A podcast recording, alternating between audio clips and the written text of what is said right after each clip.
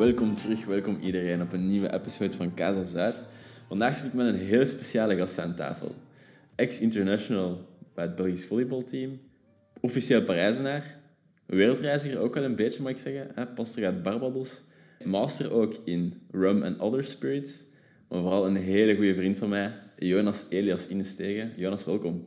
Hartelijk dank, hartelijk dank. Wat een intro, wat een intro. Ja. Wat een eer. Ik voel uh, me gevleid. Hoe gaat het met u, Jonas? Ehm, goed, goed, goed. Eh, inderdaad, zoals uh, je zei, juist terug van Barbados. Dus ehm, heel spannend, heel spannend. Je bent daar geweest voor je werk? Ja, inderdaad, inderdaad. Zoals mensen weten, of uh, waarschijnlijk niet, werk ik voor een alcoholbedrijf en ga ik soms naar Barbados, omdat we daar ook alcohol maken. Super cool. Nee, ik denk dat het 15 jaar geleden is dat we elkaar voor het eerst gezien hebben. Uh, en dan inderdaad, uh, na een paar jaar elkaar zien en uh, in dezelfde vriendengroep rondhangen, ehm, in dezelfde klas terechtgekomen, in marketing in Heverlee. Yes. Dus ik denk vandaar. En, dan, en je gaat wat aan het einde werken nu voor een, voor een Frans bedrijf? Yes, yes, yes. Ik ben eind 2021 verhuisd naar Parijs. Uh, waar ik nu werk voor een uh, Maison Ferrand. Dus we zijn een producteur, uh, een independent producteur ehm, van speciale alcoholen. We hebben gin, we hebben rum, we maken ook cognac ehm, en daarnaast hebben we nog liqueuren en andere producten. Ik mag je wel expert noemen op vlak van, van alcohol dan toch? Um, op sommige vlakken, op sommige vlakken. ik ken heel veel van een heel specifiek niche in de alcoholindustrie. Uh, maar ik ken heel veel uh, dingen nog niet. Of ik ben heel, uh, niet geschoold in wijnen bijvoorbeeld. ik ben nu een, van een wijn aan het genieten. Ehm, maar daarnaast ken ik eigenlijk heel weinig van wijnen. Ehm, dus ja, er is altijd meer om te leren. Yes. Dat is ook zo leuk aan de alcoholindustrie. Iets, iets waar ik altijd, en zeker nu de kans heb om, om mij op de podcast te bespreken, ook altijd zo gek vind, is, uh, gaan we het net al aan, dat we samen op de hogeschool gezeten hebben, samen marketing gedaan hebben. En samen ook um, was struggelde toch wel met één bepaald vak. met Frans. Ja, inderdaad. Uh, en dat we samen eigenlijk ja, op een bepaald moment voor een herexamen, Frans 1 of Frans 2, ik weet het al niet goed meer, uh, samen een presentatie moesten maken voor, uh, voor ja, eigenlijk die, die docenten overtuigen dat we goed genoeg waren in Frans.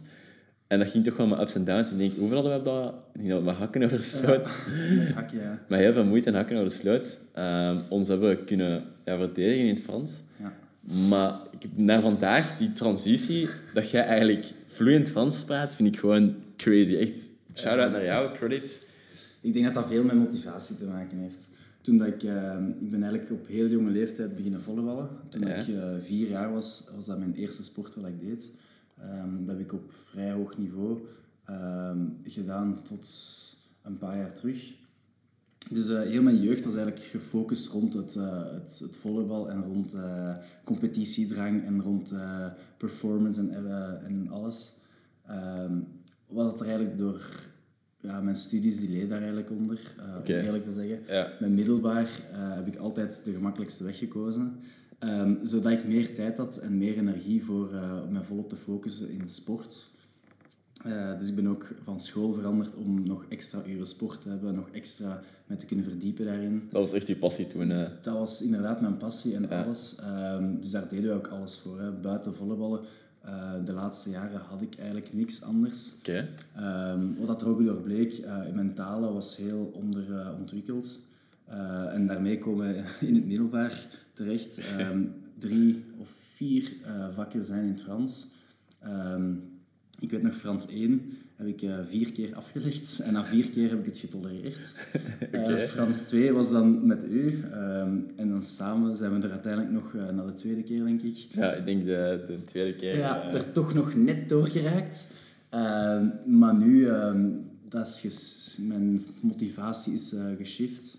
en wat ik nu zie, ik, ben eigenlijk, ik heb een sprong in het duister gemaakt. Ik heb mijn passie gevolgd, mijn tweede passie dan. Na sporten is dan alcohol. Ehm, en wat ik zie nu, ik had eigenlijk geen keuze. Dus ik werk, voor, ik, werk voor, het merk waar dat ik van houde, waar ik een passie voor had. Dus dat was in het Frans, dus ik heb gesprongen en Yes. nu gaat het iets beter. Misschien moet je daar zelfs nog harder op focussen. Wat ik me ook afvraag eigenlijk is, hoe zij dan van... eh, Belgisch Nationaal Elftal Volleybal naar marketing gegaan. Want als ik u heb leren kennen, allee, of als ik u eh, samen met u eh, marketing deed, dan herinner ik me niet dat jij nog voor het Belgisch Nationaal Team precies actief waart. Is dat een bewuste keuze geweest van u om daarmee te stoppen? Of, of is dat een beetje tot zijn einde gekomen? Ja, ik heb nooit echt voor de nationale, nationale ploeg gewerkt, eh, getraind. Ehm, ik heb daar wel nooit gespeeld. Ah, ja, ja, ja. Ik heb daar wel bij getraind. Ehm, onze club is heel bekend in België. Ehm, dus ja, ik, ik had... ik denk dat ik op mijn hoogtepunt, om het zo te zeggen, ehm, speelde ik 50 à 60 uur de week eh, volleybal in het weekend, ehm, in mijn vrije tijd, in mijn avonden. Ehm, ik ben groot en ik ben voor de meeste mensen een grote man. Maar ik ben niet groot genoeg voor volleybal. Ja, ja, ja. Eh. En als je echt wil doorbreken in volleybal, eh, nog harder dan bij basketbal, moet je echt die hoogte hebben om eigenlijk het verschil te kunnen maken. Dus op het einde voelde ik dat ik eigenlijk aan een plafond zat. En ik Ja. had ook kleine blessuurtjes, ik had alles een beetje. Ehm, dus als ik voel dat ik aan een plafond zit, eh, iets wat er van bij kleins af aan al in mij zit, is eh, de drang om te presteren of om iets waar te maken of om eh, mensen het tegendeel te bewijzen. Ja. Eh, dat zit er van kleins af aan al in. Als ik voel dat ik niet verder kan met, met smijten of niet verder kan groeien, Ja. wat ik ook doe, en dat voelde ik de laatste twee jaren ehm, bij de eerste ploeg van eh, de Lizards, eh, dat voelde ik echt van ehm, hoe hard ik ook train, hoe hoog ik ook spring, Ja. hoe krachtig ik ook ben, ehm, hoeveel fitness nu ik daarnaast nog doe voor extra kracht te ontwikkelen. Ehm, ik zit eigenlijk aan een plafond en ik kan niet hoger geraken. Dus dan dacht ik van, ik moet me smijten in iets anders. En dan heb ik eigenlijk eh, marketing gevonden. Ja. Dat ik op zich, dat was niet mijn eerste keuze, eh, om het zo te zeggen. Eh, maar daarna ben ik daarin gegroeid en eh, ben ik me beginnen interesseren. En eh, zo ben ik bij UCL beland. Yes. Ja, wat ik eigenlijk nu met mijn afvraag ook gewoon even een bijvraag die ik daar, die ik daar heb, is, is een, is een competitief wereldje, competitief wereldje, die volleybalwereld, of... Zeer, zeer. Ja, zeer. En, en is dat zo maar van die Zeer. snake achterbaks en moves, of... Mm, ik denk dat het nog minder erg is dan ehm, voetbal. Ja, ja voetbal er bij is... voetbal meer geld mee eh, te moeien valt. Ja, ja, ja. Eh, ook veel meer geld mee te verdienen valt. Ehm, wat ik wel heel hard voelde. Ik had daar ehm, soms minder moeite mee, maar andere mensen van mijn team wel. Ehm, je traint allemaal even hard. Je traint allemaal even voor hetzelfde doel. Maar op het einde is het de beste zes of de beste zeven die spelen. En eigenlijk heel de entourage en alle mensen die net niet goed genoeg zijn, maar die wel dezelfde uren als u erin steken, die zitten eigenlijk op de bank dan. Gewoon omdat de beste maken dat je wint of dat je niet wint. Ja, ja, ja. Dus ik had sommige mensen ehm, die dan net niet goed genoeg waren of die er net niet bij waren, maar die dan wel dezelfde uren klopten, dezelfde lange weken deden, eh, die in het weekend ook niks anders deden dan volleyballen. En die eigenlijk op het einde, ehm, wanneer ze voor de prijzen spelen, eh, er net niet bij waren, maar die dan wel alles deden om ons te motiveren en Ja. om, om ons te, te sturen. Dus op, dat, op, dat, op die manier is dat wel een mooie, eh, mooie teamsport dan. eh. Ja, Ja. ik vind ehm volleybal, ik sta er nog altijd volledig achter. Ehm, ik vind het een hele mooie sport. Ehm, en ik kan het alleen maar aanraden. Oké, goed. Want het is dus niet, niet zozeer het sportieve aspect, maar ook het nadenken, het strategische, ehm, dat u ook daarna in uw professionele carrière of zelfs in uzelf, in uw persoonlijke ontwikkeling kan nog altijd helpen. Of kan nog altijd bijstaan. Ja, je leert er eigenlijk heel veel bij, ook buiten gewoon puur eh, het sport, eh, sportieve aspect. Inderdaad, inderdaad. En je hebt gespeeld bij de Lizards in Lübeck. Ehm, misschien om even in Lübeck te blijven, hè, ehm, als ik je heb leren kennen, of beter heb leren kennen, dan werkt je ook voor een bedrijf in Lübeck waar je dan eigenlijk je passie voor alcohol hebt gevonden. Is, is dat daar ontstaan of hoe is eigenlijk je passie voor alcohol tot stand gekomen? Dat is een hele goede vraag. Ja. Ehm, mijn passie voor alcohol. Ehm, ik ben op, op, op jonge leeftijd, ehm, misschien niet ideaal voor de podcast, maar op een te jonge leeftijd Je was eh, een scout. in, in aanraking gekomen eh, met alcohol. Zoals iedereen wel. Ehm, maar iemand, ehm, een scoutsleider van mij, die heeft een eigen bedrijf opgericht, eh, een heel kleinschalig, ehm, voor gin en een paar rums. En die had eens gevraagd van, als ik vrije tijd had, kom eens langs. Je kunt misschien eens eh, komen testen om mee te produceren of iets te doen. En wat aan mij altijd is bijgebleven, mijn eerste jobje was eh, heel hand, met veel met mijn handen werken Ja. en eh, labels plakken of eh, bottelen of, eh, of iets gelijk dit. Ehm, maar wat is altijd bijgebleven, is de passie dat in een product gaat. Ja. Er zijn veel consumenten vandaag de dag, ehm, wat ik heel spijtig vind, ehm, die naar de winkel gaan, die kijken naar het, het, het grote aanbod dat er is. En dan gaan we kijken, waarschijnlijk kennen ze er niks van of ze weten niet eens wat dat ze kopen. Eh, ze kopen iets, ze drinken thuis bij hun spaghetti een glas rode wijn, maar ze weten niet wat dat erin gaat in die fles, in het hele productieproces, in eh, de mensen die werken in de velden, hoe dat je je eh, wijnrankje moet eh soigneren, om het zo te zeggen, Ja. eh, eer dat je wijn kunt maken. En heel het productieproces, eh, de cultuur die daar rondgaat, dat is eigenlijk, vandaag de dag is, wordt dat gewoon vergeten. Waarom? Omdat er zo'n groot aanbod is en omdat mensen gewoon naar de winkel gaan, die vinden dat normaal dat er honderd verschillende wijnen zijn Ja. van over de hele wereld. Eh, die vinden dat normaal dat een fles wijn 4 euro kost. Ehm, bij wijze van spreken. Ja, ja, ja. Dus ehm, als je dan 50 euro, 60 euro of 100 euro voor een fles wijn vraagt, dan gaan ze kijken naar je van, ja, maar wie koopt zoiets en waarom waar, zou jij dit kopen? Ja.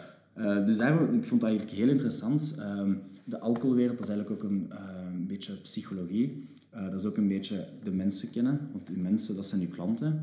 Ehm, dus daarmee ben ik mij daar gaan beginnen interesseren. En dan vind ik het heel leuk om te kijken ehm, hoe dat de wereld functioneert, wat dat de leidende draad van alcohol is.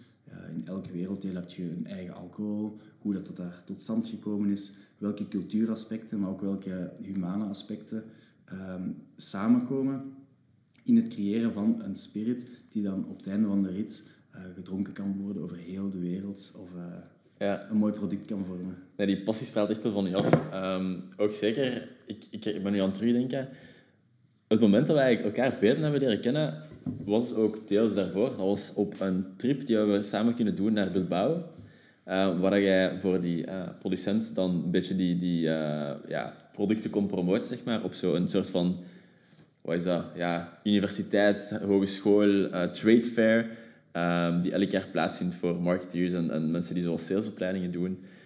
En dan bevonden we ons in Bilbao.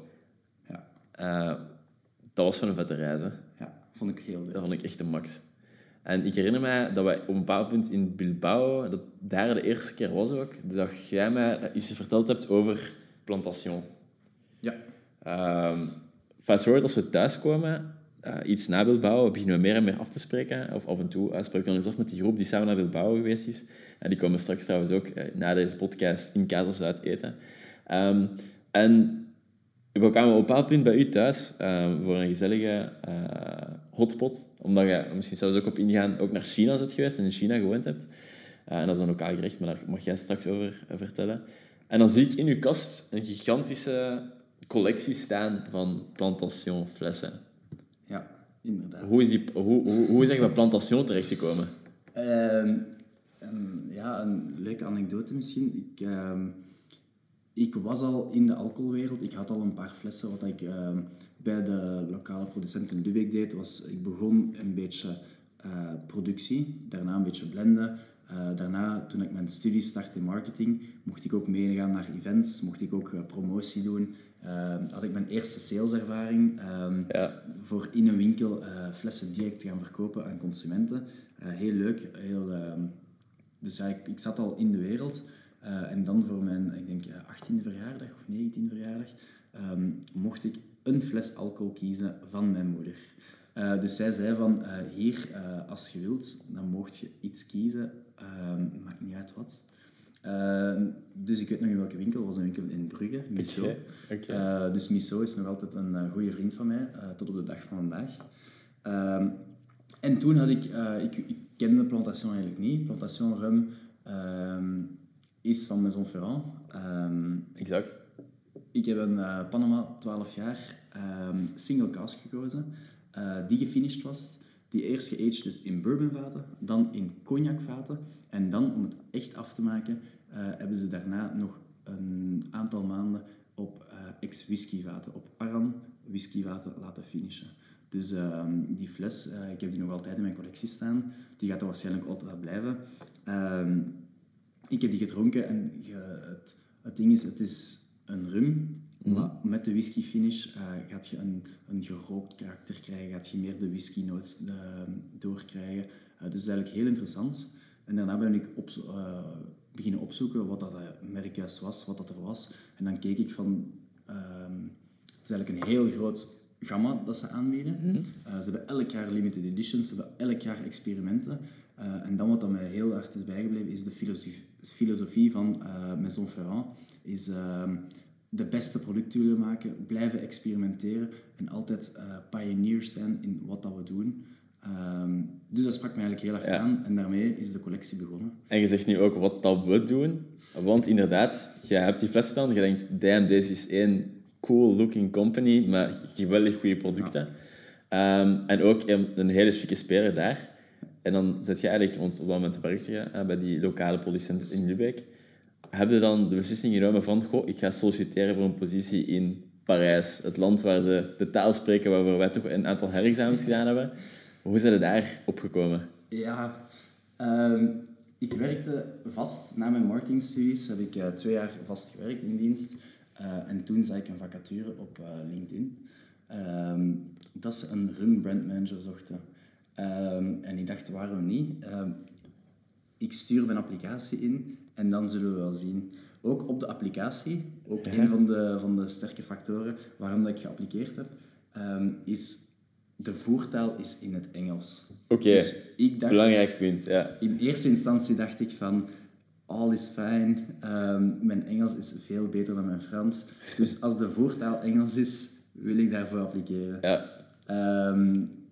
Fast forward, één maand later, eh, na het insturen van mijn applicatie, één maand later, eh, ben ik op twee dagen tijd verhuisd naar Frankrijk ehm, en ben ik begonnen in Parijs. Hoe is dat, hoe is dat voor je gegaan? Want dat is, dat, is, dat is een gigantische jump met één zin. Hoe, Ja, ja, hoe is zeker, dat? Want ik kan me inbeelden dat heel veel mensen ook denken, of soms eens iets hebben van, goh, ja, cool, buitenland, daar gaan werken. Yeah, I'm going to do it. Maar er zijn er heel weinig die het effectief doen. Hoe is die sprong voor u geweest? En, eh, wat waren je gevoelens in die, in die dagen aanleidend naar Ehm, de verhuis? zoals je daar straks ook al aanhaalde, in mijn studies heb ik het, eh, het privilege gehad om ook eh, een zes, zeven maanden in het buitenland te studeren. Ik ben toen naar China gegaan. Ehm, voor mijn volleybalcarrière ben ik ook al vaak naar het buitenland geweest. Dus ik, er zijn twee kanten aan het verhaal, of twee kanten aan het mes. Ehm, het is heel spannend om zoiets te doen. En, veel mensen denken misschien bij Parijs dat het ook heel romantisch gaat zijn. En er hangt zo'n romantische sfeer over het naar het buitenland gaan. En Zeker Parijs, avontuur te gaan. Of, Ja. of, of, hè. Maar langs de andere kant, het, de tweede zijde is natuurlijk, ehm, het is ook heel eng. Ehm, in het begin zijt je op je eigen aange- aangewezen eigenlijk. Ja. Ehm, en dan valt soms ook het doek ook. Hè. Eh, de romantische kant van Parijs, eh, voor veel mensen die ik ken, eh, die ook zo'n sprong gemaakt hebben, de romantische kant is eigenlijk anders Ja. ehm, in het echt. Ja. Dus ja. En je zegt net ook van, ja, als je dan verhuist, je kende daar ook niemand. Hè, dus je gaat daar ook niet... Je had daar ook geen, ja, je hebt geen vriendengroep of zo waarop kon, kon terugvallen daar. Nee. Was, dat, was dat eenzaam om, om daar te starten? En, en wat was eigenlijk het engste aan, aan heel die start? Ja, wat ik het engste vond in het begin is... ehm, iedereen praat Frans. In Parijs ehm, speciaal nog, of eh, nog erger dan eh, andere delen van Frankrijk. Eh, veel mensen die praten geen Engels of willen geen Engels praten. Ehm, en ja, ik kende, mijn grote geluk was wel, ehm, ik ken een paar mensen die ik in China heb leren kennen, die ook in Parijs werken nu. Dus ik had wel al een paar contactpunten die mij ook hebben kunnen sturen, ehm, of waar ik ook nu nog altijd eh, maandelijks mee afspreek. Ehm, dus dat was wel een groot voordeel. Ehm, maar langs de andere kant, eh, wat ik ook merkte, het is heel moeilijk om op onze leeftijd in een, ander, in een andere stad eh, aan te komen zonder vrienden en om vrienden te maken eigenlijk. Ja. iedereen heeft gedurende zijn jeugd een vriendengroep gecreëerd. En iedereen kent het, kent het verhaal wel. Het zijn altijd vrienden eh, die afvallen of waar dat je eigenlijk dan toch geen klik meer hebt na verloop van jaren. Klopt. Eh, je hebt altijd mensen waar dat je altijd op terug kunt vallen. ehm, die, dat je eigenlijk, die vriendengroep die bouwt je eigenlijk in je jeugd of in je jonge eh, volwassen jaren op. En daarna is het eigenlijk moeilijker of, ehm, heeft misschien ook te maken met de, de algemene mentaliteit in Parijs. Ja. Ehm, Gans cultuurverschil kan je ook inbeelden. het cultuurverschil, oké. maar vandaar, je hebt veel mensen die op hun eigen gewezen zijn. Ehm, Parijs staat ervoor bekend om veel grote bedrijven zijn gebaseerd in Parijs. Ehm, veel mensen werken ook lange dagen. Ja. Ehm, in het weekend ja, moet je ook je was doen, moet je ook je dagelijkse leven uitbouwen. Dus soms is het wel een, een uitdaging om naast je werk en naast de mensen die je dag- dagelijks ziet op je werk, ook een groep uit te bouwen met vrienden waar je op kunt terugvallen. Ja, Dat is sociaal zeker, leven opbouwen ja. is, ja. Dat is zeker wel een uitdaging. Dus, Ja, want eh, we zullen straks nog wat, wat dieper ingaan op je avonturen in, eh, in China, op je Erasmus. Ah, ik kan me inbeelden als mensen die op Erasmus geweest zijn of op Erasmus willen gaan, dat is een hele andere gegeven dan, dan Ja, werken. Hè? Want op. Erasmus hebben we eigenlijk de tijd en er zijn ook heel veel initiatieven om, eh, ja, om, om mensen te leren kennen. En op Erasmus, ehm, en dat vind ik ook een aanrader voor iedereen, zelfs als je een beetje bang bent, zelfs als je niet de persoon bent, niet de uitgaande personaliteit hebt, ehm, ik zou er toch voor kiezen. Waarom? Je wordt eigenlijk in een unieke situatie ergens afgezet, om het zo te zeggen. Ja. Maar je zit wel in een groep met mensen met dezelfde insteek, met dezelfde mentaliteit en met dezelfde, eh, hetzelfde objectief eh, waar dat je ook bent. Dus je hebt altijd een groep waar je op kunt terugvallen ehm, en je hebt direct een community. Van dag één zit, eh, zit je met... wij in China waren met een paar honderdtal mensen van over heel Europa. Eh, van dag één heb je eigenlijk een groep eh, met allemaal individuen die daar zijn voor dezelfde reden als jij daar bent. Ehm, en die je daarbij helpen, die je samen willen ontdekken, die samen gemotiveerd zijn om dingen te doen. En je wordt er eigenlijk mee ingesleurd. En na die periode valt je eigenlijk, en dat zijn, er zijn, zijn veel mensen die dat zeggen, je valt eigenlijk in een zwart gat. Waarom? Je komt terug in. Europa, je komt terug in België aan eh, en dan ineens heb je die groep niet meer. Klopt. Dan ineens moet je terug Klopt. het echte leven eh, of moet je je echte draai terugvinden. Ehm, dus dat is soms ook... Ik vind, dan net het hele romantische aspect aan Erasmus inderdaad. Dat je, je hebt, dat zijn mensen die eigenlijk in je leven zijn, heel erg betrokken zijn voor zes maanden tijd. En je weet eigenlijk dat dat, dat loopt af. Dus er is niet echt tijd om ruzie te maken of om... Want je weet, we hebben maar zes maanden. Ja, dus inderdaad. Na, nadien is dat inderdaad wel zo'n beetje terugkomen voor heel veel mensen die, die gaan eh, een pijnlijk gebeuren. Ja, Ja. Wat dat je daar zegt, vind ik exact hetzelfde. Dat, dat verwoord ik exact hetzelfde. Zo het romantische aspect. Iedereen weet, dit is voor een bepaalde duur. Dit Ja. heeft een einde. Dus iedereen leeft 100, 120 procent of 150 procent. Want iedereen weet van, eh, we willen er alles uithalen uit deze ervaring. Eh, dus ook de groep waar dat wij mee in China waren. Iedereen die wou elke week op vakantie gaan. En elke week ehm, eh, was het in het noorden, in het zuiden. In het, ze wouden dingen bezien. Ze, wouden, ze wouden museums doen. Ze wouden, ze wouden een belevenis hebben. Ehm, dus iedereen wist van, we zijn hier maar voor zes maanden. Dus we moeten er alles uithalen. Ja. En dat is, eh, dat is ook het hele... ja, Dat is echt gewoon genot. Ja. Gewoon, ja. En als we nu even terug van China naar Frankrijk vliegen, ehm, daar is het natuurlijk geen Erasmus. Zijn er bepaalde, want voor Erasmus heb je groepen om vrienden te maken en zo. Zijn er bepaalde dingen die jij gevonden hebt? Of, of hoe, hoe is dat voor u geweest dan? Heb, je, heb je effectief vrienden gemaakt of kennissen gemaakt hè? Ehm, die niet via bestaande connecties of netwerken kwamen? Of is dat echt heel, heel, heel moeilijk in, in, in Frankrijk? Voor mij, voor mij ehm, moeilijk. Waarom? Ehm, ik ben heel geïnvesteerd in mijn werk, Ja. dus ik werk ook heel hard. Ehm, dus wat ik nu na eh, bijna anderhalf jaar door heb, is van oftewel de mensen die dat ik al kende voorheen, die zie ik. Eh, oftewel zijn het connecties die ik eigenlijk via mijn werk gemaakt heb. Dus ja, dat zijn vrienden, of je kunt dat vrienden noemen. Ehm, maar het is nog altijd anders dan mensen bijvoorbeeld zoals u. Eh, moest er iets gebeuren, dan val ik wel terug op u. Ja. Jij het mocht altijd op mij terugvallen. Eh, Ja, dat je het nu weet, hè. Ehm, maar dan valt je op zo mensen terug en minder op mensen die dat je dan via je industrie of via iets anders hebt eh, leren kennen. Ja, ja, dat Dus begrijp dat is ik. wat ik, eh, wat ik voel is van ehm, veel mensen waar ik ook een hechte band mee heb, waar ik ook een goede relatie mee heb, ehm, die ken ik wel via via, maar vaak is dat via het werk of via beurzen dat ik doe of via ehm, reizen dat ik maak. Ehm, dus dat is eigenlijk, de wereld is heel klein en er zijn niet zoveel mensen als je erover nadenkt. Dus ik heb vrienden over heel Europa, over eh, in Amerika. Ik heb allemaal, dat zijn kennissen, Ja. maar echte vrienden waar je op kunt terugvallen. En eh, daar blijven er eigenlijk maar een select aantal over. Ja. Die in mijn, op opinie ehm, die dat je eigenlijk opbouwt voordien of voordat Ja. je in je professioneel leven gaat. Dat vind ik, dat vind ik heel mooi verwoord. Ehm, misschien nog hè, om, om de laatste, laatste topics in Parijs nog wat te bespreken, of dingen die, die ik ook zeker aan u wou vragen.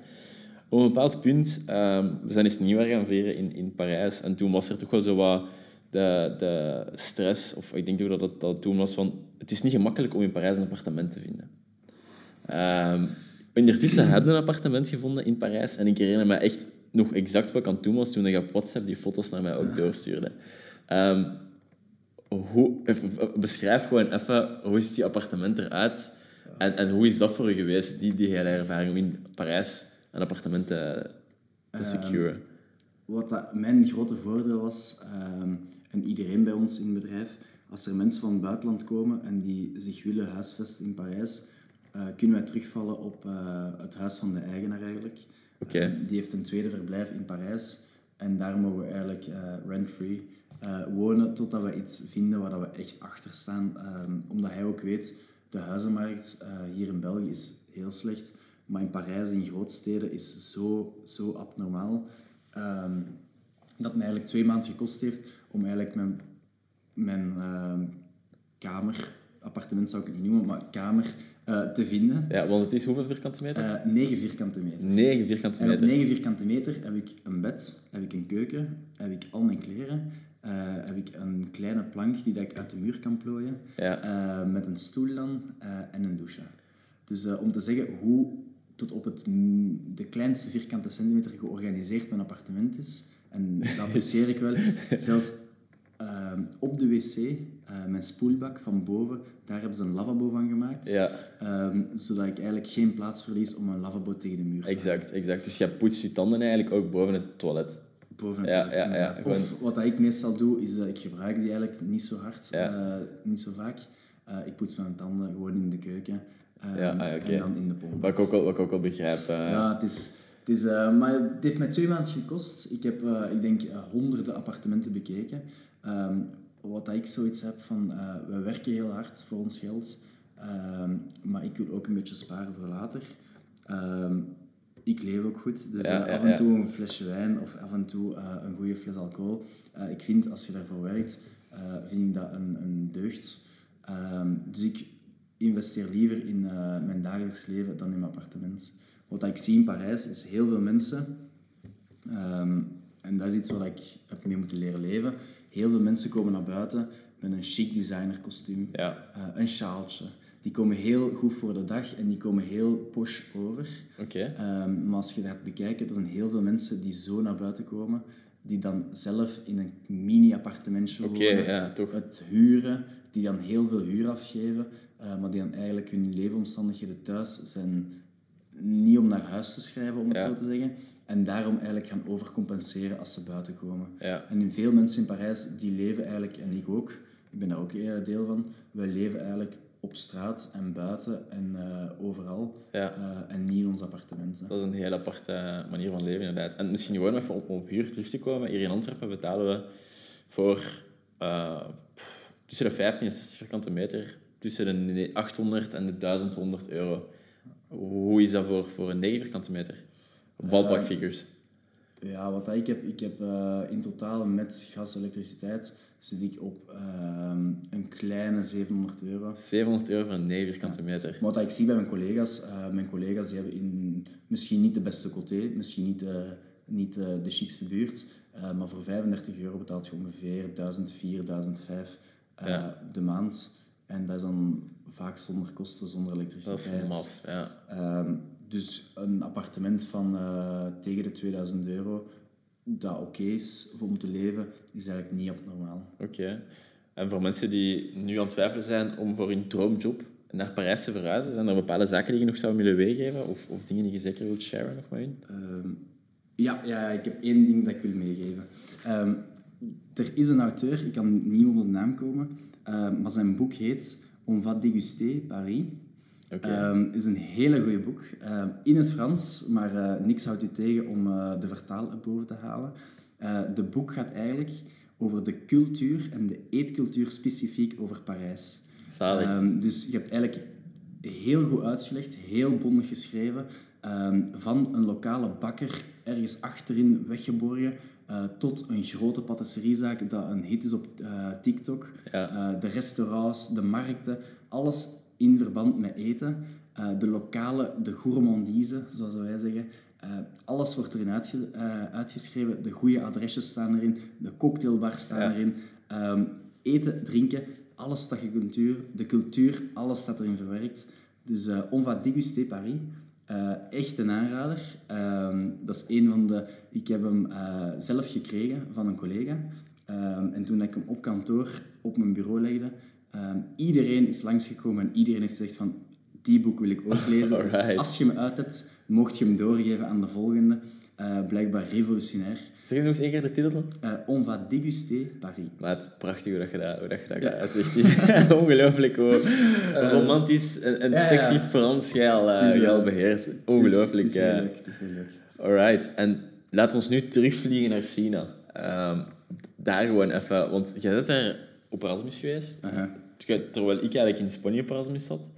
Ehm, en toen is daar toch wel, eigenlijk bij u eerder dan bij mij, bij mij was het nog niet gebeurd, eh, een soort van klein accidentje, of kunnen we het klein noemen, een toch wel een speciaal event dat er gebeurd is, hè? corona. Corona is daar ineens uitgebroken op, in uw land eigenlijk, in het land waar je zit. Ja. Hoe is dat om in China te wonen tijdens de uitbraak van COVID?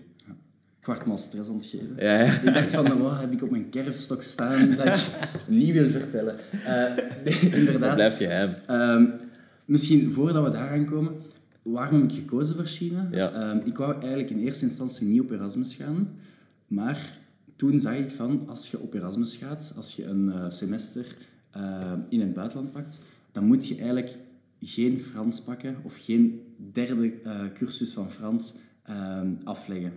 Dus daarmee, dit was eh, het enige wat ik nodig had. Het enige wat ik nodig had, dit was de motivatie. Ik wou zo ver mogelijk weggaan eh, om geen Frans 3 te moeten doen.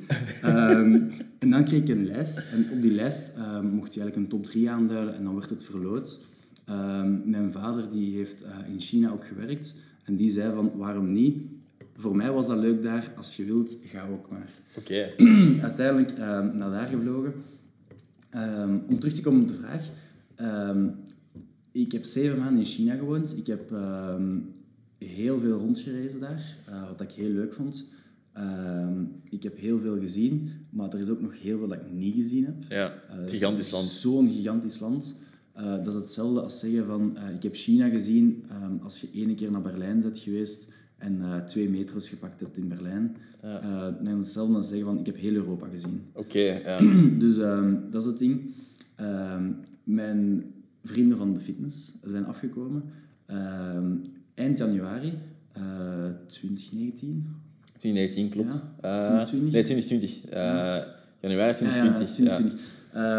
En dan de laatste week, ik weet nog goed, zij zijn gevlogen naar eh, de stad waar ik studeerde, dus in de Sichuan-provincie, eh, Chengdu.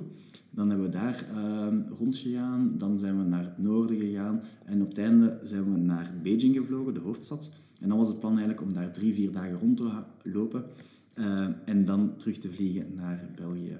Ehm, nu, Beijing, om het even te schetsen, Dus hoofdstad, hè? de hoofdstad, eh, miljoenen mensen wonen daar. Ja. Eh, soms moet je twee, drie of vier metro's laten gaan, omdat er zoveel mensen klaarstaan op het perron. Absurd. Eh, als die deuren open gaan, word je er gewoon in geduwd of Is, is niet dat daar, geduwd. sorry dat ik onderbreek, is dat echt zo met mensen ook die je moeten in de... Ja, in sommige stations zijn er letterlijk mensen die je erbij induwen. Duwen, de erbuiten. duwers, ja, stationduwers of... eh, Eh, de stationduurs. ehm, Oké. Dus het is, het is een hele belevenis.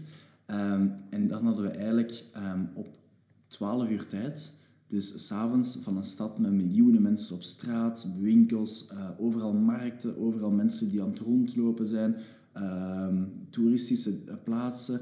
Ehm, Beijing is een van de grootste toeristische eh, trekpleisters van China. Ehm, op 12 uur tijd, de volgende ochtend staan we eigenlijk op. Ehm, wij gaan naar buiten en daar is niemand. Dus om iets voor te stellen, letterlijk zoals in een film, op straat is daar niemand, geen enkele auto. Ehm, de, dag, de avond voordien zijn er duizenden mensen die in hun auto vaststaan door het verkeer. Nu was er niemand. Alle winkels waren toe. Ehm, alles was afgesloten. Ehm, op de metro waart je letterlijk... Wij waren de drie enige mensen op heel de metro. Maf. Dus we hebben daar een ganse dag rondgelopen en we hebben op een ganse dag rond te lopen, hebben we niemand gezien. Eh, tot op het punt dat we honger hadden, dat we wouden eten en dat we eigenlijk realiseerden van ehm, we kunnen niks eten, want alles is hier toe. Eh, we kunnen niks gaan drinken vanavond, want alles is hier toe. En dat was toen al door co- COVID? Door co- En dat was toen al gezegd, was de term COVID al bekend? Of was dat iets van, er is iets waardoor iedereen moet binnenblijven? Of Nu vraagt je me dingen, nu vraagt je me niet. Ehm, ik denk niet dat ze het COVID noemden. Ik denk dat gewoon ehm, dat zij op tv of op eh, nationale tv of op radio Ja, eh, het uitgesproken hadden van iedereen moet binnenblijven. Ja. Ehm, en later vertellen we meer. ja, oké. En iets wat dat in China heel, eh, heel duidelijk is, is eh, de kracht van de overheid of de kracht van eh, de wet van de overheid is wil. Ja, Ehm, niemand gaat daar tegenin, niemand, eh, niemand doet daar iets, eh, niemand doet daar iets aan, om het zo te zeggen. Ehm, maar eigenlijk op, op, ja, op 12 uur tijd was dat helemaal veranderd. En zelfs tot op het eh, moment dat we aan ons hotel moesten vragen voor een taxi naar eh, de luchthaven, omdat we anders niet op de luchthaven geraakten. oké. Eh, er waren bussen waren afgelast, er waren geen taxis op straat, er was niemand, niemand, niemand. En één ding dat mij wel nog is bijgebleven, wat ik wel nog heel leuk vond.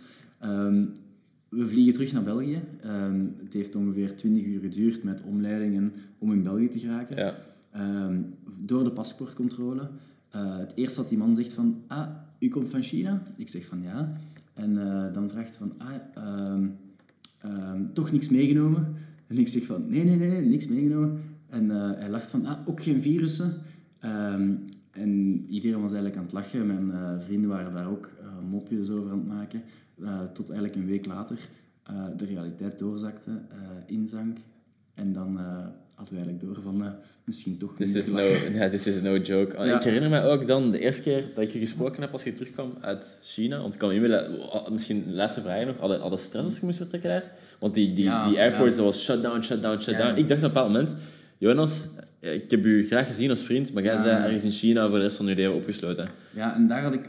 ehm, ik heb niet vaak stress en ehm, ik ben misschien soms wat, eh, wat, wat roekeloos. Ehm, maar ik heb in veel situaties niet vaak stress. Maar dit was de eerste keer dat ik echt het gevoel had van... Het is nu, Fuck, ja. nu dat je buiten moet gaan of je blijft ehm, misschien voor een onbepaalde tijd hier. Eh, zelfs in de luchthaven eh, was de eerste keer... Je moest overal een mondmasker aandoen. Daarvoor waren er mensen die mondmasker droegen, gewoon voor de pollutie. Ja. Nu moest je het echt aandoen. Eh, iedere passagier ehm, werd ehm, zijn temperatuur gemeten, werd alles aan gedaan. Eh, je moest eh, papieren invullen. Ehm, tot op het moment, zelfs mijn, mijn vrienden, zelfs als je stress hebt en begint te zweten, zelfs dat gaat invloed hebben op je test. Ja, ja. Dus op het moment, iedereen pakte gewoon preventief een medicatie, een pil, voor je temperatuur naar beneden te krijgen. Ja, omdat je anders Ah, ja. als je niet toegelaten werd op je eigen vlucht, moest je een nieuwe vlucht boeken. De nieuwe vluchten, dat waren geen nieuwe vluchten. Fuck. Ehm, ik had ook vrienden in China die eigenlijk een gans jaar gingen blijven, die daar een volledige master deden. Ehm, en die zijn teruggestuurd. Oké. Dus die eh, hadden zelfs niet de keuze. Eh, die moesten terug en Ja. die moesten eh, voor een bepaalde periode terug. Van hun land dan waarschijnlijk om eh, Eh, beide, ja, van. China en, En- van. Frankrijk. Ehm, politiek spel. Ja, gewoon omdat ze die niet in China wouden houden. Ja, daar misschien letterlijk een kogel ontweken, want er zijn heel wat nasty en groovy en shady dingen gebeurd eh, Ja. tijdens die outbreak daar, eh, in, zeker in, in China zelf. Maar dan, om terug te komen naar geland in België, eh, enkele dagen later komen we elkaar tegen. Ik zie natuurlijk ook, ik volg het nieuws een beetje, hè. ik zit vaak in een grot, maar op dat moment was ik toch wel op de hoogte dat er van alle crazy stuff aan de gang was. En dan stel ik je de vraag van, ja, wat, wat is dan met dat virus? En op dat moment zei hij tegen mij van, goh ja, hè, eh, het is daar wel best crazy geweest. Je geeft al zo wat informatie over je avontuur terug van China via de luchthaven. Ehm, maar dan zegt je ook, opmerkelijk, in Wuhan is ook een lab, een viruslab. En volgens mij komt dat uit dat viruslab. En ik dacht, wow, ik heb, ik heb inside info. Letterlijk, bijna een jaar later, maanden later, wordt dat, die informatie ineens ook in het nieuws verspreid en zie je dat ook op sociale media.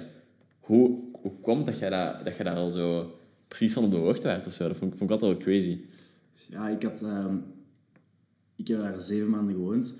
Ik heb daar ook veel Chinese vrienden gemaakt. Ja. Ehm, en één ding wat dat niemand kan ontkennen hier in de westerse landen, ehm, dat is de invloed van de overheid in China. Ehm, bijvoorbeeld, ik heb al gezegd van soms ben ik een beetje roekeloos. Eh, in Chengdu hadden we ehm, een groot plein, eh Tianfu Square. Ehm, en op dat plein stond daar een gigantisch groot beeld van een van de eh, dictators van China. Die in een grappige houding, in zijn houding staat, met zijn hand opgestoken. Dus ik dacht van, geweldig, super Instagram-foto. Ik ga daarvoor staan en eh, gewoon voor de foto ga ik hetzelfde doen. Maar je ziet eigenlijk ehm, in mijn attempt to get the, the perfect uh, Instagrammable picture, ehm, ziet je eigenlijk mensen met eh, machinegeweren, hoe dichter dat iemand naar het beeld gaat, Ja. hoe dichter dat zij rondom u komen hangen. En als je weggaat, dan gaan zij terug in een lust weg. Dus je ziet die mensen eigenlijk niet staan als je daar gewoon rondloopt. Ja. Ehm, maar je voelt wel aanwezigheid. Oh, En dan- super scren. Ja, en dan heb ik ook ehm, met mijn vrienden gepraat daar en die zeggen zelf van wij mogen zo'n toestanden niet doen. Want als wij dat doen, dan kunnen wij letterlijk in de gevangenis vliegen. Ja. Ehm, ik ben ook op vakantie geweest met mijn vrienden daar. Ja. Eh, ik vind het heel leuk om eh, met auto's te rijden. Ik, eh, ik rij graag met verschillende soorten auto's en een beetje overal. Nu ook in Barbados. Ik heb een ganse week rondgereden aan de andere kant van de straat. Omdat die, Ja, dat ga je ja, links rijden. ja, die rijden links, dus ik vind dat heel leuk. Ik heb aan hem gevraagd van, mag ik met uw auto rijden? Ehm, dat was één baan, ik ga het nooit vergeten. Je hebt één tankstation en na het tankstation, eh, voor de komende twee à drie dagen, heb je niks meer. Dus iedereen stopt aan dat tankstation om naar de wc te gaan, om eh, te tanken. Ja, ja. Want verder heb je niks meer. Dat is, de, dat is gewoon midden, Mainland China. midden van de natuur. Je hebt één baan Ja. eh, en je moet gewoon rechtdoor rijden. Ehm, dus ik had gevraagd hem, ja, mag ik hier een beetje rondrijden met uw auto? En zelfs hij zei van, ja, als hier ergens één camera staat, of zelfs als ze het nog maar zien dat wij wielen wisselen, eh, dan ben ik mijn auto kwijt, ik moet naar de gevangenis, maar u houden ze hier ook tegen. Ehm, en dan En je hebt ziet geluisterd dan? Of, ja, tuurlijk, ja. tuurlijk. Dan zie je maar de, de kracht van ehm, de, kracht overheid van en- de overheid en van En de eh, schrik die de mensen hebben eigenlijk ook. ja, ja. en die mensen, inderdaad, de schrik dat er ook Dat is echt gewoon schrik, Niemand angst. gaat daar tegenin, of niemand weet, of niemand wilt. ehm, omdat je eigenlijk de kracht niet kunt, niet kunt schalen, of je weet niet eh, tot welk extent Nee. die kunnen gaan. Alles is overheidsgecontroleerd, van, van je, je betalingen tot, eh, Ja. tot wat jij s'avonds kunt eten, bij Hier. Dat is- hier in Europa is dat bijvoorbeeld illegaal. Eh, je mocht geen monopolie hebben in een markt. De grote bedrijven, ehm, bijvoorbeeld ehm, ehm, Heineken of Coca-Cola, die moeten, als die te groot worden, diversifiëren of hun omzet steken in andere industrieën, Ja. Omdat ze geen monopolie mogen hebben in Ja. een bepaalde industrie. Eh, in China maakt dat zelfs niet uit. De overheid heeft de industrie. Dus alle telecom is van de overheid. eh, banken worden door de overheid bestuurd. Alles, alles, alles. Eh, en niemand stelt zich daar vragen bij. Want als je vragen stelt... Exact. En het maakt ook niet uit wie je bent. Ik weet dat bijvoorbeeld de CEO van Alibaba op een bepaald moment, ik kan op zijn naam nu niet komen, ehm, ik, ja, in denk ik, ik, wil, ik wil het eigenlijk niet zeggen, want anders kan het misschien zijn dat ik zo wat de random naam zeg en dat mensen gaan zeggen, oké, racist, maar dat is totaal niet mijn bedoeling. Eh, dus ik ga geen attempt doen. Maar zelfs hij had iets gezegd van, ja, ik vind eigenlijk dat de percentage dat de Chinese overheid Alibaba pakt best hoog is, waardoor hij daarna eigenlijk een van de rijkste mensen ter wereld gewoon compleet van de kaart verdween voor vier maanden of zo. Eh, tot hij dan weer gezellig terug opdook en ineens geen kritiek meer had op de overheid. Maf. Ja. Maar er zijn ook... Allee, je ervaring over het algemeen was wel positief, denk ik dan, in China. Zeer positief. Ja. En zeker een aanrader voor, ehm, voor als je naar daar gaat. Ga niet voor een week, ga niet voor een maand, maar ga langer eh, en trek rond. Bijvoorbeeld, ehm, elke stad is totaal anders. In elke stad heb je een totaal andere beleving, heb je totaal andere mensen. Ehm, dus het leuke is, eh, je kunt daar een trein pakken en elk uur van de trein afstappen, daar een beetje rondwandelen en het is altijd totaal anders. De natuur, de mensen, eh, de cultuur. Eh, er zijn heel veel mensen die, eh, die ene keer in China geweest zijn voor Ja. één week. die naar Shanghai geweest zijn en die zeggen van ja, China is eigenlijk wel een heel deftige, een, een heel propere stad. Dat lijkt een beetje gelijk New York. Dus ja, China is wel, maar China is niet iets. China is groter dan, Ja. groter dan één stad. Dat is eigenlijk een soort van heel continent. Een beetje in, in één... eh, Dus ehm, dat is het leuk en ik wil zeker nog eens teruggaan om eh, andere regels te, te verkennen. Of, eh, En dan is hotpot eten, hè, want dat hebben we ooit een keer meegepakt. Hotpot, ik denk, in, in- als ik een Europese betekenis moet geven, wil het zeggen, de ene dag eet je hotpot, de andere dag zit je op de pot. ja. Inderdaad. Ehm, maar dat hebben we ook in China ontdekt. En ehm daar zijn we ook af en toe op restaurant geweest in China om hotpot te eten. En daar hebben we ook nog wel Zeker. Gekke verhalen over of zo. Want daar zijn tafelmanieren anders, toch? Tuurlijk, tuurlijk, tuurlijk. Ehm, het eerste, en als je een verhaal vertelt gelijk dit, mensen kunnen dat niet in kader zetten of die kunnen dat niet, ehm, die kunnen dat niet, die denken met hun eigen normen en waarden en die gaan zelf een beeld vormen daarover met hun normen en waarden in het achterhoofd. Ja, ja, ja. Ehm, dus bijvoorbeeld, ik leefde in Sichuan, dat is de provincie in de wereld waar dat ze het pikantste eten. Waarom? Dat is gewoon cultureel en geografisch gezien nodig. Waarom? Dat is een heel vochtig gebied, een heel warm. Eh, voor uw knoken, voor uw pezen is het eigenlijk heel slecht om daar te wonen. Oké. Eh, maar het pikante gaat dat eigenlijk counteren. Dus als je heel pikant eten, dat gaat eigenlijk je knoken eh, ten goede komen. Dat gaat eigenlijk het vocht tussen je knoken uit, uithalen. Eh, en daarmee is het eigenlijk historisch gezien een van de pikantste plaatsen om te eten, of het pikantste eten van de wereld. Eh, dus dat is één ding. Wat dat ook maakt van ehm, heel veel mensen wonen daar. Dat is een heel geconcentreerd gebied. Eh, dus je hebt daar heel veel politie. Je politie dat gaat eigenlijk ook je slijmspieren of je slijmklieren Ja. aantasten. Daarmee, ehm, een van de eerste keren dat ik het zag, eh, ga ik het nooit... eh, je gaat het niet geloven. Ehm, er zijn heel veel mensen die rochelen, die speeksel eh, produceren. En eigenlijk gewoon waar ze zijn. Is dat in een restaurant? Is dat in een eh, postkantoor? Is dat op straat? Ehm, of is dat bij je ouders in de zetel? Die gaan eigenlijk gewoon spuwen op de grond. Om eh, dat ze die pollutie en die slijm... Ja, om die eh, vettigheid slijmen uit je systeem te er krijgen. eigenlijk uithalen. En hoe, hoe was de, eer- de eerste keer? Weet je dat nog? De eerste keer dat je dat zag? Ehm, ja, ik heb altijd bij de scouts gezeten, dus ik vond het eigenlijk niet zo chockerend. Scouts Lubeck trouwens, voor ja. de mensen die, aan het, eh, die, die bij de scouts en zoiets hebben van wow, wow, niet bij mijn scouts. Ja, scouts Lubeck is dat... eh, Een speciale eh, scouts ehm, staan er wel voor bekend. Ehm, ja, voornamelijk, ik vond het heel grappig als er mensen op bezoek kwamen, die ons kwamen bezoeken van België, ehm, en dat wij dat eigenlijk deden in een restaurant of ergens anders. Ja. Als het zo pikant is, pikant gaat ook je slijm aanspreken, ehm, gaat ook je klieren laten werken. Dus als je dan rochelt en spuwt, iedereen kijkt van, wat heb jij nu gedaan? Maar de lokale bevolking, niemand kijkt naar u, niemand draait zich nog maar om. Ja. Dus het contrast tussen twee werelden is gewoon heel fascinerend om te zien van, als ik nu het meeste geluiden en echt overdrijf, en ik doe dat in een restaurant, in het midden van een restaurant, ehm, ik zei dan tegen eh, vrienden die langskwamen, niemand gaat zich omdraaien, enkel een andere tafel, want ik weet dat dat ook eh, Europeanen zijn. Ah, ja. Wat gebeurt er? Ik doe dat. Eh, ik spuw op de grond. Ehm, enkel die andere Europeanen draaien zich om van, wat was dat? Ah ja, compleet En gechoqueerd. Alle andere Chinezen zijn gewoon rustig aan het eten. Die zijn hè, verder hun eigen ding aan het doen. Eh, dus dat is wel, zo ziet je maar culturen. En eh, bij hun is dat eigenlijk geen teken van... ehm, eh, Onbeleefdheid of onbeleefdheid arrogantie. of Of, ja. arrogantie. Nee, bij hun is dat gewoon... Zij doen dat, waarom? Omdat dat noodzakelijk is voor hun. En omdat zij, zij leven daar. Eh, dus ze moeten dat eigenlijk een beetje doen. Ja. Je hebt natuurlijk wel gradaties daarin. Je hebt mensen die dat in een zakdoek doen en dan in de vuilbak gooien. En dan heb je andere mensen die gewoon... Zoals u ehm, op, de, op de grond spuwen. die het midden in een universiteitsgebouw... ja, dat vind ik echt... Ik vind dat, ik vind dat gek. Ja. Ja. Als buitenstaander. Maar ik vind dat je het heel mooi in context brengt. En dat je heel mooi uitlegt waarom dat, waarom Ja, dat gebeurt. anders, anders raakt je dat niet meer weg. Als je Ik vind, dat, ik vind in dat heel goed. Ik vind, ik vind dat goed dat je dat, dat, je dat zo gegeven hebt. eh. zijn er nog, eh, om, om op het Chi- China-topic af te ronden, zaken die je, die je zeker wilt meegeven voor mensen die aan het twijfelen zijn om op China Ah, ja. vakantie te gaan? Of, Ehm mm, goeie vraag, goeie vraag. Wat dat ik zou meegeven is nog... ehm, de wereld is eigenlijk heel klein als je het bekijkt. Je kunt heel snel eh, connecties opbouwen over heel de wereld. En als je niet durft naar buiten gaan, forceert u eh, om toch dingen te zien. Want iedereen gaat in Europa op vakantie, iedereen gaat naar Spanje of naar Italië. Waarom? Omdat daar schoon weer is aan het strand.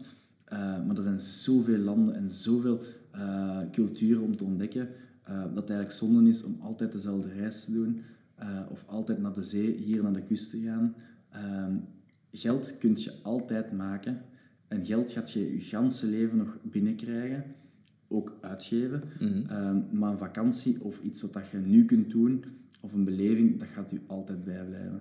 En later, als wij oud zijn, uh, het eerste wat ik tegen mijn kleinkinderen ga zeggen, is dat ik uh, in midden tijdens een examen in China gerocheld heb en op de grond gespuwd.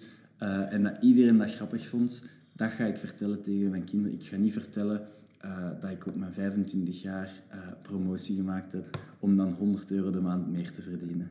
Dus geld is eigenlijk een relatief iets, maar een ervaring, dat blijft bij en dat is leuk om, om verder te geven. Wauw, Jonas, dat cool, was een fantastische afsluiter. Ik denk uh, dat we het hierbij gaan laten. We moeten dat vaker doen. Je moet ja. vaker, uh, vaker op de podcast komen. Ja, dan moeten we terug revolutionaire dingen doen. Doen we. Als we vaker revolutionaire dingen, dan kunnen we vaker een podcast doen. We. Doen. Maar, daar maak ik werk van. Super. En ook aan jullie bedankt om te luisteren naar deze podcast van Kazel Zuid. Deel hem gerust met jullie vrienden. Uh, we appreciëren het enorm. En tot de volgende aflevering. Bye bye. Like en subscribe.